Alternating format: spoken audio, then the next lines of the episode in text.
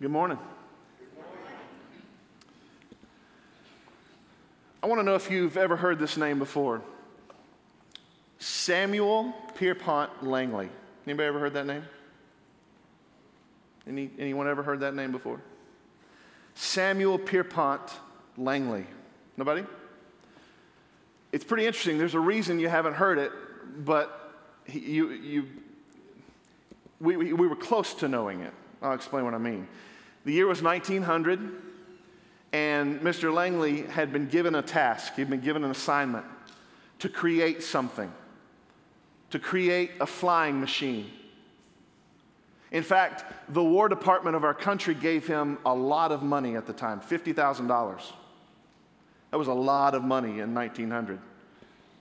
You were there, right, Jerry? So that, so. I'm totally getting beat up for that, you know, later. Kidding. No, that was a lot of money in 1900. Uh, Mr. Langley was also a brilliant guy. He was um, a math teacher at Harvard University. He was also a senior officer at the Smithsonian Institute.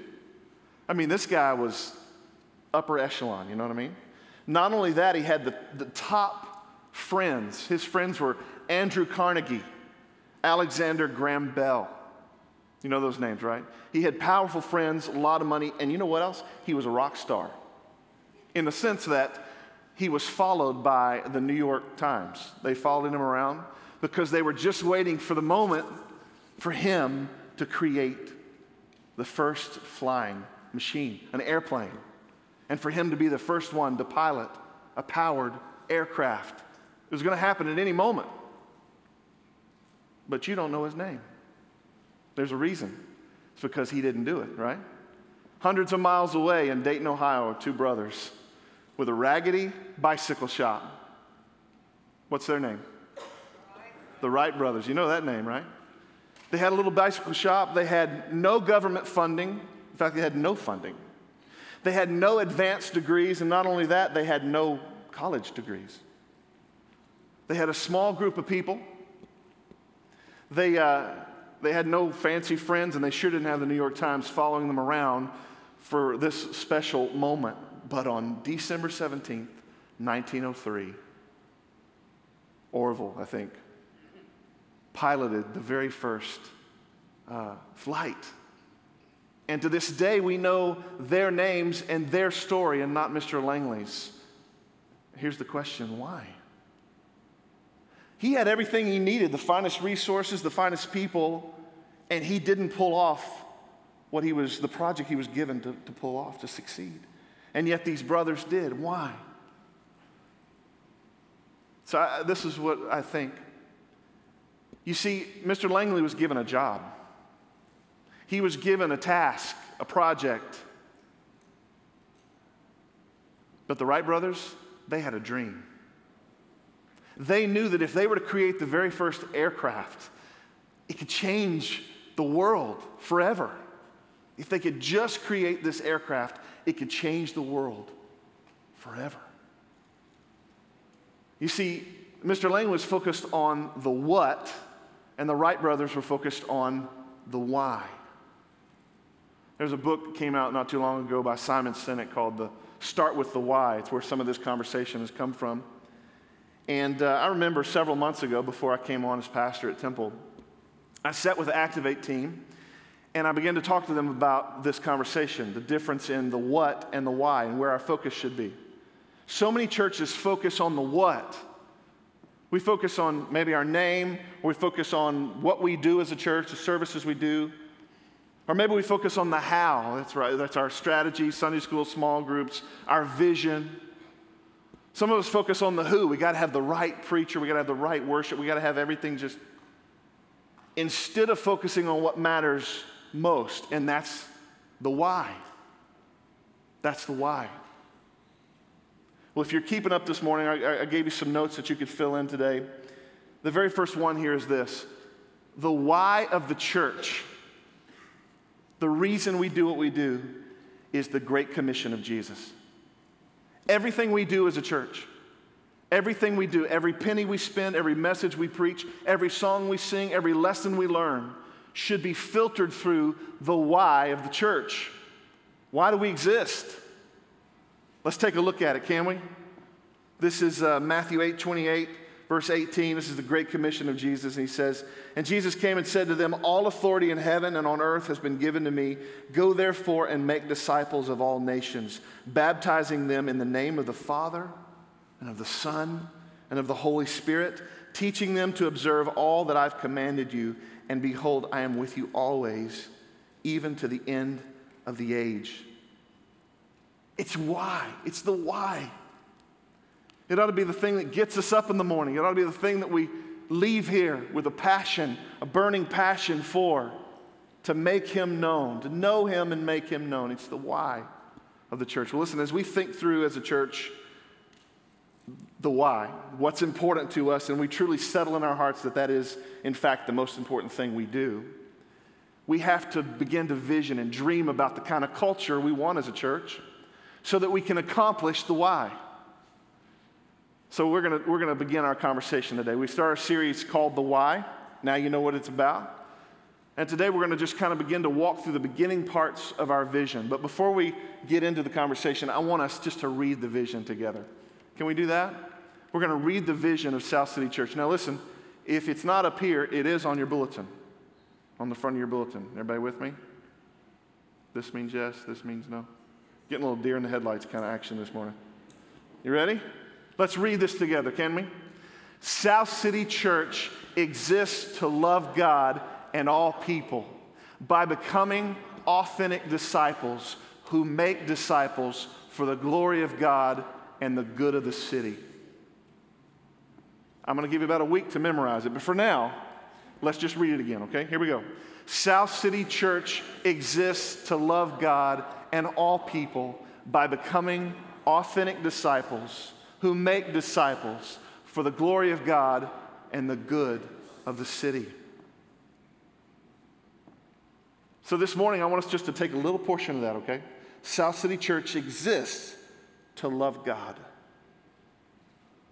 We exist to love God. What does that mean for us?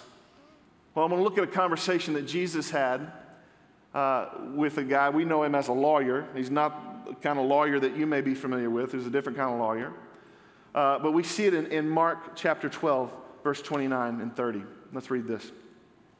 And one of the scribes came up and heard them disputing with one another, and, and seeing that he, Jesus, answered them well, he asked him, Hey, which, which commandment is most important of all? Jesus answered, The most important is, Hear, O Israel, the Lord our God, the Lord is one. And you shall love the Lord your God with all your heart, and with all your soul, and with all your mind, and with all your strength. See, this guy's job was to focus on the law. He knew the law 613 commandments in the Jewish law. He knew them. And so in this moment, he's trying to trick up Jesus. He's trying to, to see what's going to mess up here. Jesus takes the conversation back to Moses in Deuteronomy chapter 6, verse 5, where Moses says this very same thing. And listen, what I want us to see this morning is so interesting to me. The very first thing that Moses says and Jesus repeats, he says, Love. Love the Lord your God. Listen, the word love is so interesting to me. He could have, he could have picked a different word, right? Obey the Lord your God. I mean, it makes sense, right? Follow the Lord your God. Keep up with the rules of the Lord your I mean, there's several different options he could have chosen, but he didn't. He chose the word love. The word love is a term we use in what? In relationships. And we see from the beginning of his creation, from the time he created us, God has moved toward us in relationship, right? We see it even in Genesis. He's moved toward us in relationship. God didn't just want a creation, He wanted a connection. He didn't just want a creation, He wanted a connection. He didn't want minions. My girls love that movie about the minions, you know. He didn't want minions, He wanted relationship. after uh, Adam and Eve have disobeyed. They've, they've fallen, they've, they've eaten of the fruit that God said don't eat. I love this story in Scripture in Genesis 3 where it, just, it says that God comes looking for them. Now, did God know where they were? Yeah. Did God know what they had done? Yeah. It's kind of like when I walk in sometimes in the living room and I can see half of my girls' bodies around the couch and the other half's poke, peeking around. I go, Where am I? Honey, where did the girls go? I, I can't find them. I don't know where they, you know? And then I go around and tickle them or whatever. I don't, I don't think it was quite that sort of a moment, but, but God knew. He knew where they were. He was moving toward us in relationship. He was moving toward us. And he, he begins to explain to them the curses, right? This is what you've done, and this is what's going to take place because of what you've done, right? And then after that, we see this little tiny section of scripture is so awesome. It's not a lot of fanfare in Genesis, but it just says, and then the Lord prepared for them clothes or coverings of skin, and he covered their nakedness. I want you to know what happened in this moment is God saw their need, their great need, their shame, and because He loved, because He was moving towards us and them in relationship, God spilled the first blood in the garden. There was no death, and yet God spilled the blood of His own creation to cover His people. And we talk about story all the time, right? Well, this is part of the story. This is our great author showing us a foreshadowing of the fact that he will again spill blood to cover our needs, our great need of shame and sin. And he will cover us through the sacrifice and blood of Jesus. He will clothe us, the word says, in righteousness, right? God is moving toward us in relationship. Jesus tells this lawyer, yeah, there's, there's, one, there's one commandment that is the most important. It is most important of all these. So let's, let's look at that. Can we look at that together? He says, Love the Lord your God with all your heart, with all your soul, with all your mind, and with all your strength.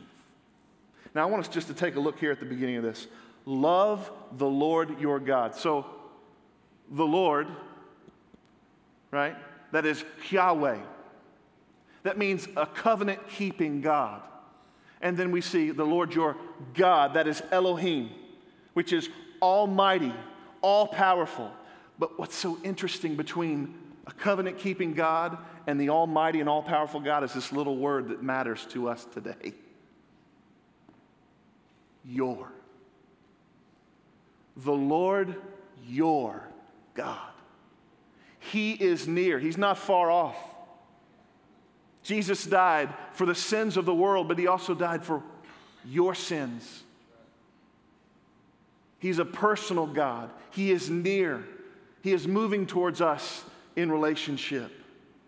And He says, with all your heart. The very first thing He says to love Him with is our hearts. You know, Proverbs tells us in Proverbs 4:23, it says, guard your heart, right? In fact, it says, above all else, everything else, guard your heart, because out of it flows the well springs of life. Jesus is saying, This is the most important thing. If I can have this, I can begin to get all of you. The very first thing we're to love the Lord with is our heart. What does that mean? It means with every feeling, with every affection, with every passion we have, with all of our hearts, we are to love him. And then we're to love him with all of our soul. Listen to this Genesis 2, 2 7 says this. It says, uh, Yahweh God formed the man of dust from the ground and breathed into his nostrils the breath of life, and the man became a living soul, a living creature. What does that mean? It means with all of our emotion, with all of our essence of who we are, with the very breath in our lungs, with our very being, we are to love the Lord with everything. And he says, with all your mind, right? With all your thoughts, with all your will, with all your understanding.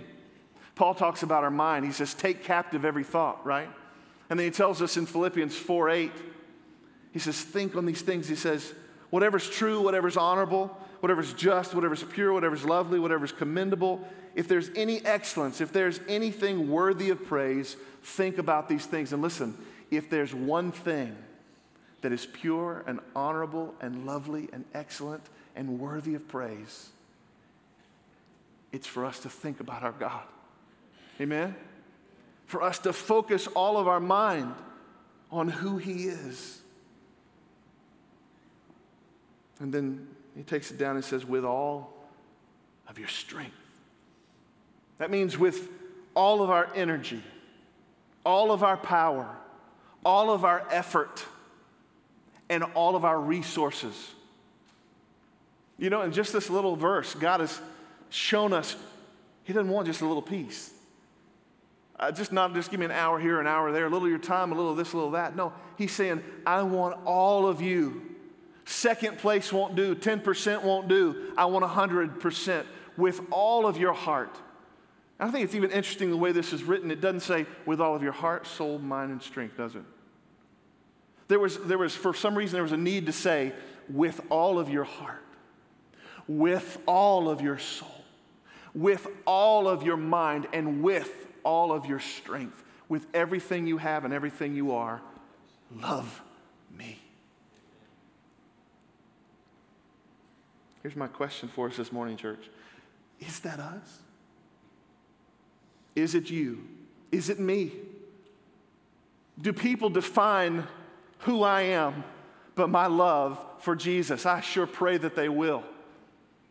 And I pray that for us as a church, that they would go, that church down there, South City Church, those people, man, they love God.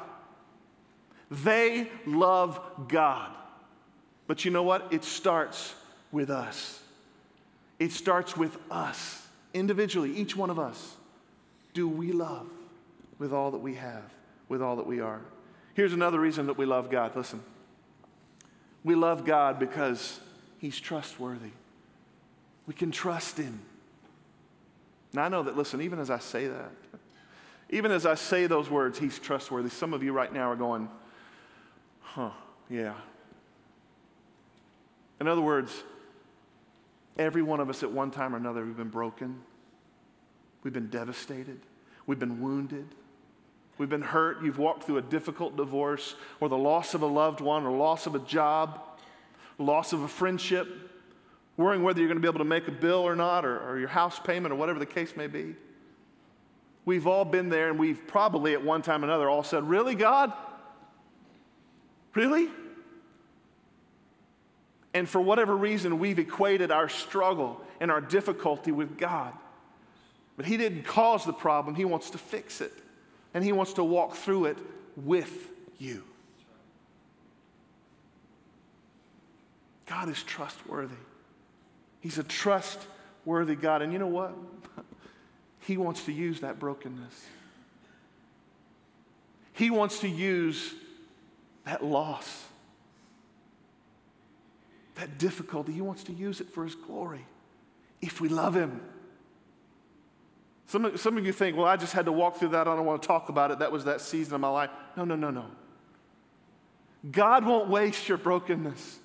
He won't waste your difficulty. He won't waste a tear. He won't waste it if we love Him. That's what Romans says.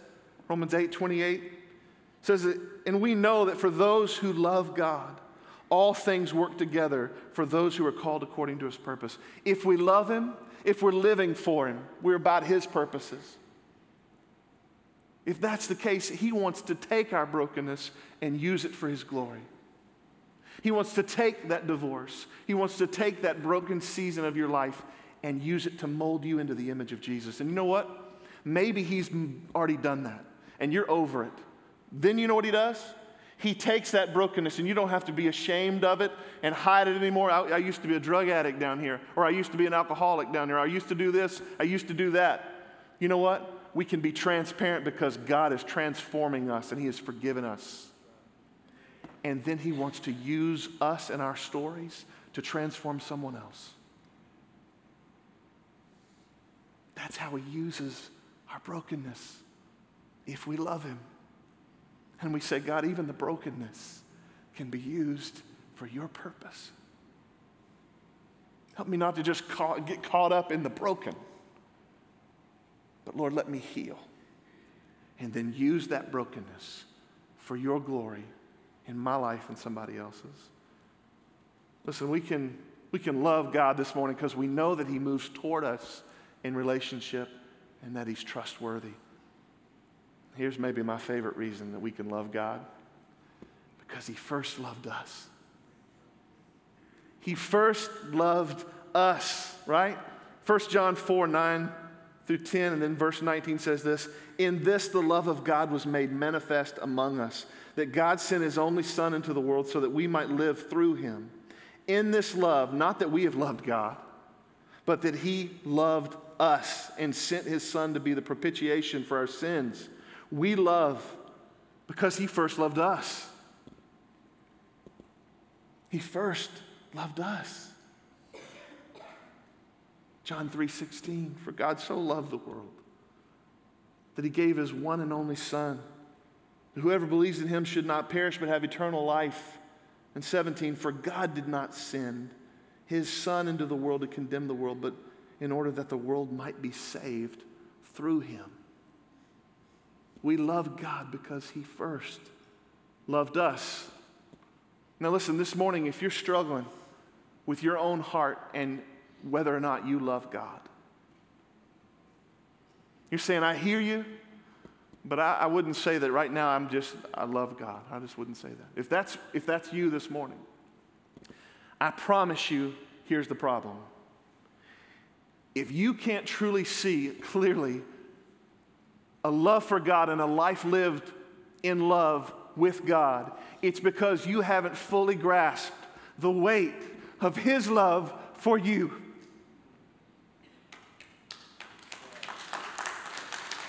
Listen, He loves you. We couldn't say it enough. He loves you.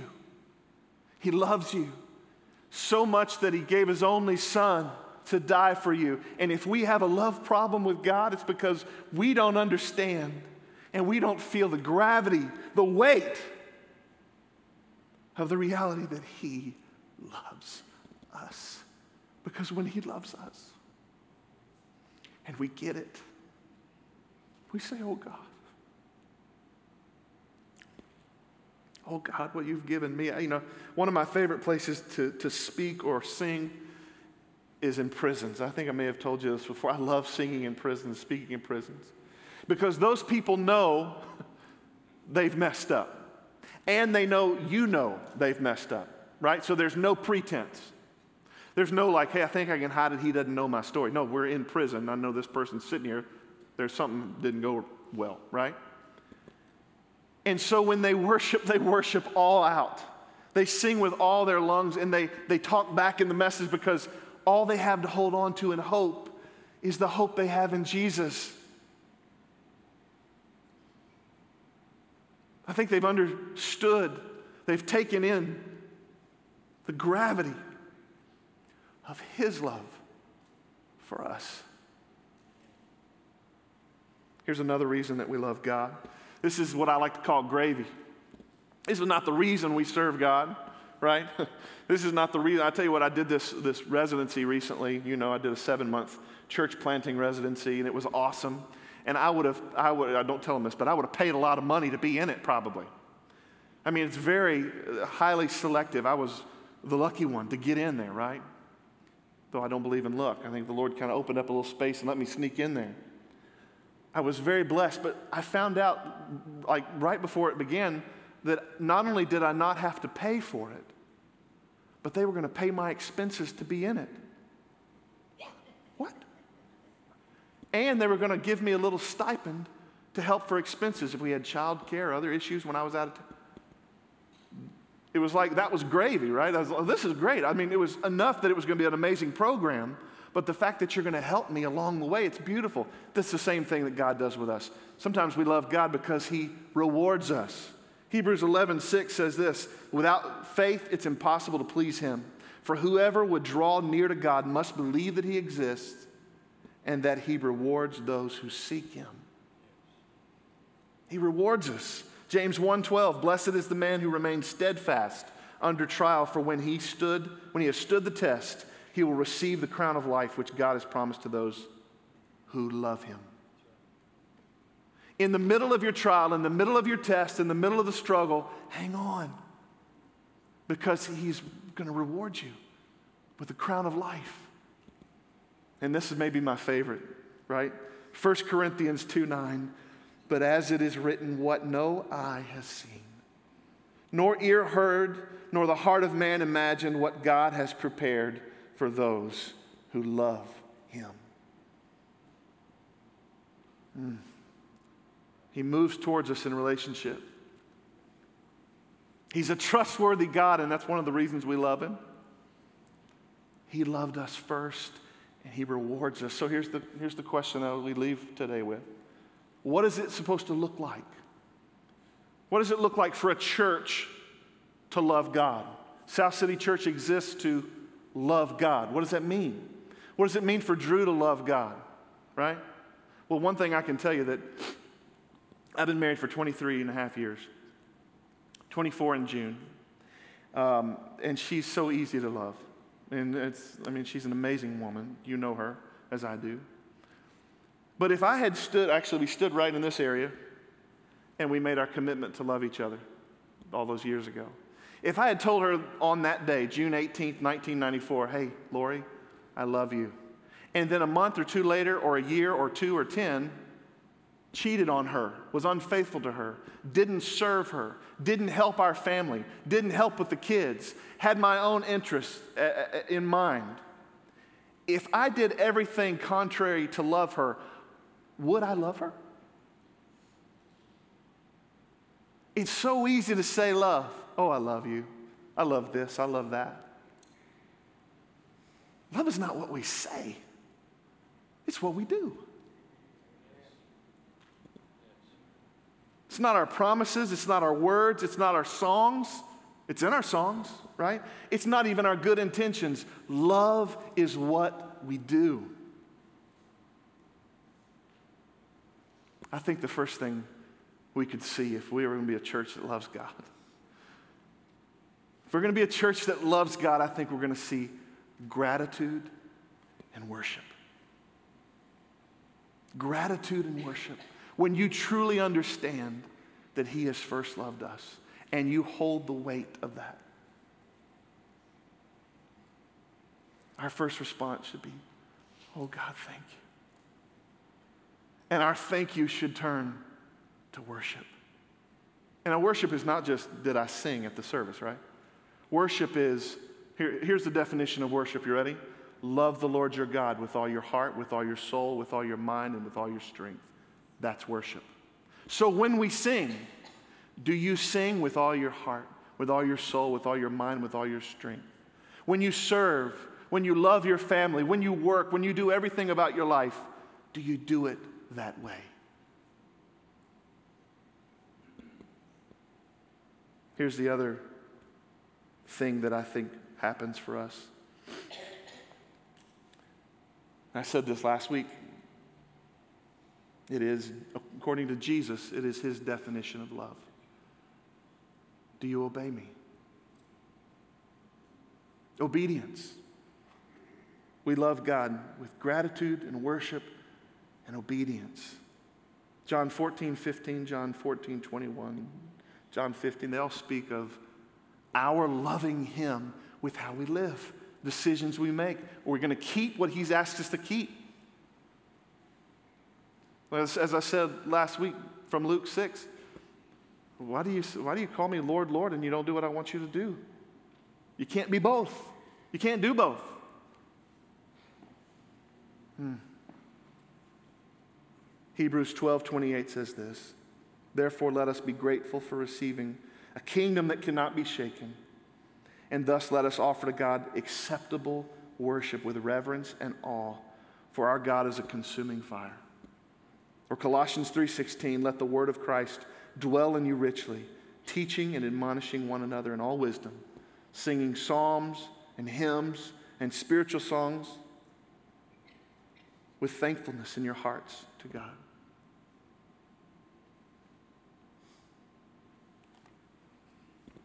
What's your, what's your love look like for Jesus today? When you hear the words of Jesus and ultimately the words of Moses, ultimately the words of God, love the Lord your God with all your heart, with all your soul, with all your mind, and with all your strength. I don't know about you, but I, I, I hear that and I go, Lord, I think I've been trying to make some space for me. I think I've been trying to make some space for my opinion and my preference, my desire. And I haven't filled these things up completely with you, and I want to. Would you pray with me this morning? And before we pray, I just want to ask you this question. Listen, I want you to know that you can't love God if you don't know Him. There's no way that I could love my wife if I had never met her, right? And in the same way this morning, if you've never met, if you've never trusted Jesus to be your Savior, then you can't love Him. So I just ask you this morning, with our heads bowed and our eyes closed, do you know Him? Listen, don't be ashamed here, but be truthful with your own heart. Ask yourself this question Do I know Jesus? Have I trusted my life, my all, my everything to Jesus? If for some reason right now you're saying in your heart, Drew, I'm, I don't know. I'm not sure I've ever made that commitment. Would you be honest enough? We try to be an honest place around here. Would you be honest enough just to slip up your hand and say, I'm not sure. Would you pray for me? I'm not going to call you out. I'm not going to make you stand up. I'm not going to ask you to come down here. If you just say, I'm not sure if I know the Lord, would you just raise your hand? Thanks. Anybody else?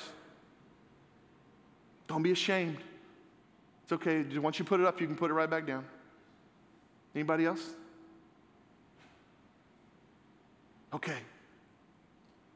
And maybe this morning you're just saying, listen, I, I do know him, but I sure have not loved him with my everything. I sure have not loved him well. I thought love was something I could just say and not something I actually had to do. If that's you this morning and you just want to say, Would you pray for me? I want to get this straight in my life and my relationship with God. Would you just raise your hand up? Thank you. Anybody else? Anybody else? Okay. Number of hands. Is there something in your life that you love more than Him? Because if there is, that's called an idol. And God asks us to confess it and destroy it so that He would have preeminence in our hearts, in our lives, that we would serve Him in an undistracted, holistic way. Father God, thank you this morning for your goodness, your kindness. Thank you, Father, for the truth of your word. Thank you that you love us so very much. And that we can love you, God, number one, because this wasn't our idea, it was yours. You move toward us. And as we begin to know you, we realize you're trustworthy. You're a trustworthy God, and you want to use broken things and broken people. And God, then we learned that you first loved us. That you reward those who seek you, who love you, and that you can even use the messed up pieces of who we are for your glory, for our good. God, would you do that this morning? Would you do that this morning? Father, we love you. But we, want, we don't want to just say those words. It's so easy, God, even for me just to pray that and kind of not think about what it means. But Lord, this morning, would you help resonate in our hearts a true definition of what love is? Oh God, my prayer that South City Church would be a place that loves God. A group of people who've made a commitment to follow Jesus Though none go with me, even if that's the case, still I will follow. I have decided to follow Jesus. Those people at South City Church, they love God. Lord, let that be the case. Let it be true of us. And even now, as we sing, as we pray, Lord, if you're speaking to hearts, if you're moving in our, in our service this morning, God, would you complete the work that you've begun? And would you give us the courage to speak openly and honestly, genuinely with you, that you would make a genuine change in our lives? Oh, we need you, Lord. We need you, and we want to learn what it means to love you. It's in your precious name that we pray.